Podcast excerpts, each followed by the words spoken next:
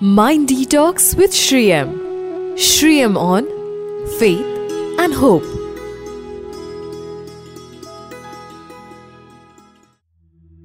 Today, in this diverse world which we have in this country, caste, creed, religions, we are surviving and getting on because there is hope.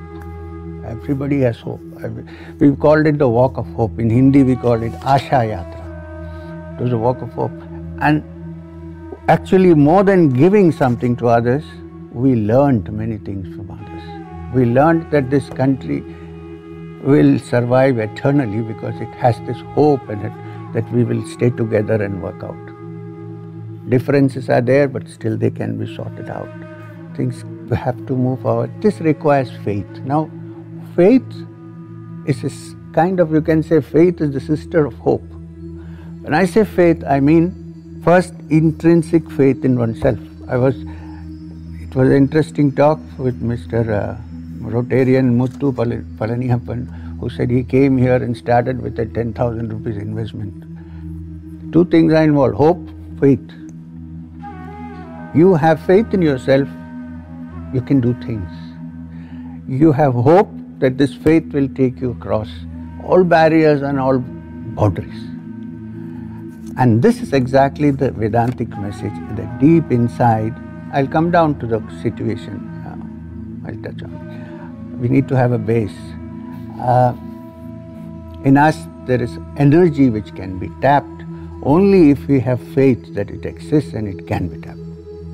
This has to be there. There is a nice little story which uh, Swami Vivekananda was very fond of about a herd of uh, sheep, a deer, which were attacked by uh, a pride of lions in the forest. So, in this melee, one of the little lion cubs got lost among the deer, and the rest of the pride went away. Now, the poor deers they looked after this little cub. They thought one more little thing, and it grew up and became a lion, full grown lion. Now, this, this lion was a vegetarian because it lived with the deer and it behaved like a deer. It was very gentle, it wouldn't hurt anybody. It, it actually didn't realize that actually it was a lion and not. Uh, so one day the pride came, another pride came a pride of lions, a group of lions to attack the. I mean, they they come only when they're looking for food generally, not like human beings who like to kill even when we are not hungry.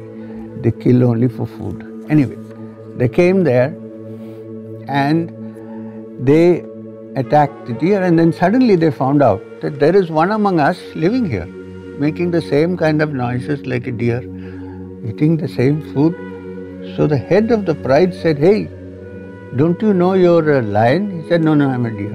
He said, Come. So he pulled him. So it's a story, of course. So he pulled him towards a pond where the water was like clear, like a mirror, and said, Look. He looked and he looked back and he said, Hey, I look like you. He said, Yeah, you're us. You're not belonging to the deer fam. Roar, he said. And then he roared for the first time.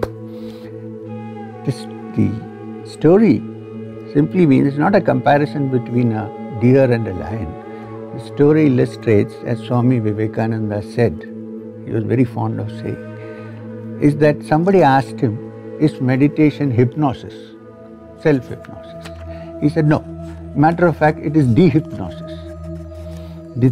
It is waking up from the understanding that you are a limited human being to the understanding that you are a part of the all eternal, all pervading divine. It's a dehypnosis. He said. Uh, I have to say another story how faith helps.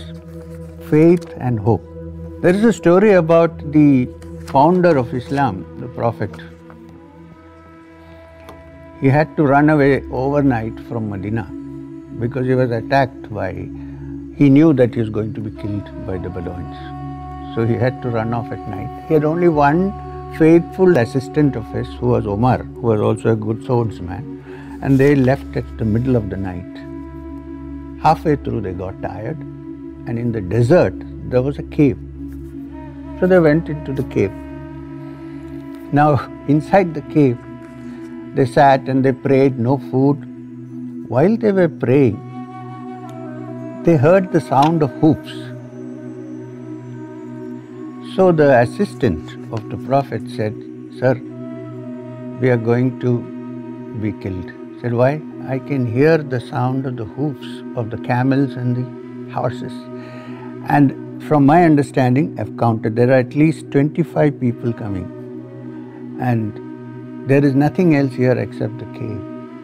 If they come into the cave, we are finished. And his teacher supposed to have told him, Listen, you haven't understood me for all these years. And ah, he also said, and we are alone, we are just the two of us. And there are 22 people coming. He said, See, have you listened to me ever? Don't you know that there is a third who is more powerful than all the 22 and hundreds and thousands of people? We are connected to that who is mightier than these 22, the third. And Umar said, Where? We, he said, Okay, you relax, you do your prayer. I'll tell you later. So the story is that the riders came, and when they came to the cave, they said to each other, There is somebody hiding here. Probably. So the leader went to look at the mouth of the cave. In the desert, there are these huge desert spiders. In the interim period, when they went in, and these people came, the desert spider had built a huge web around the mouth of the cave. So the leader said, No, nobody could have gone in. If they have to go in, they have to break the, the web. So there's nobody there. So they rode off. And uh, the Muhammad said to his assistant, So see, this is the third one who has helped us, who you couldn't see. Hope faith. With faith, whether you call that being by any name, in fact, the Rigveda says, Ekam Sat Vipra Bahudha Vedanti, the truth is one. The wise call it by many names. Understanding is that there is this truth which is there, and a spark of this is in all of us. And if we can tune into that, I think basically that's what meditation is all about. Dhyana is one pointed attention in the heart. When I say heart, it's not the organ that pumps blood, I'm talking about the hridaya. Please watch. The word hridaya, the last word is daya. Hridaya. So, and it's unique. It's not unique to one person, every human being. In fact, every living being, but other living beings do not have the capacity to consciously recognize it. We do as human beings and inside. So, therefore, basically, meditation is to tune into that self. Therefore, faith and hope go together. They're like the rivers that merge into the ocean. And if this much is there, we can we can fight, we can go against any problem.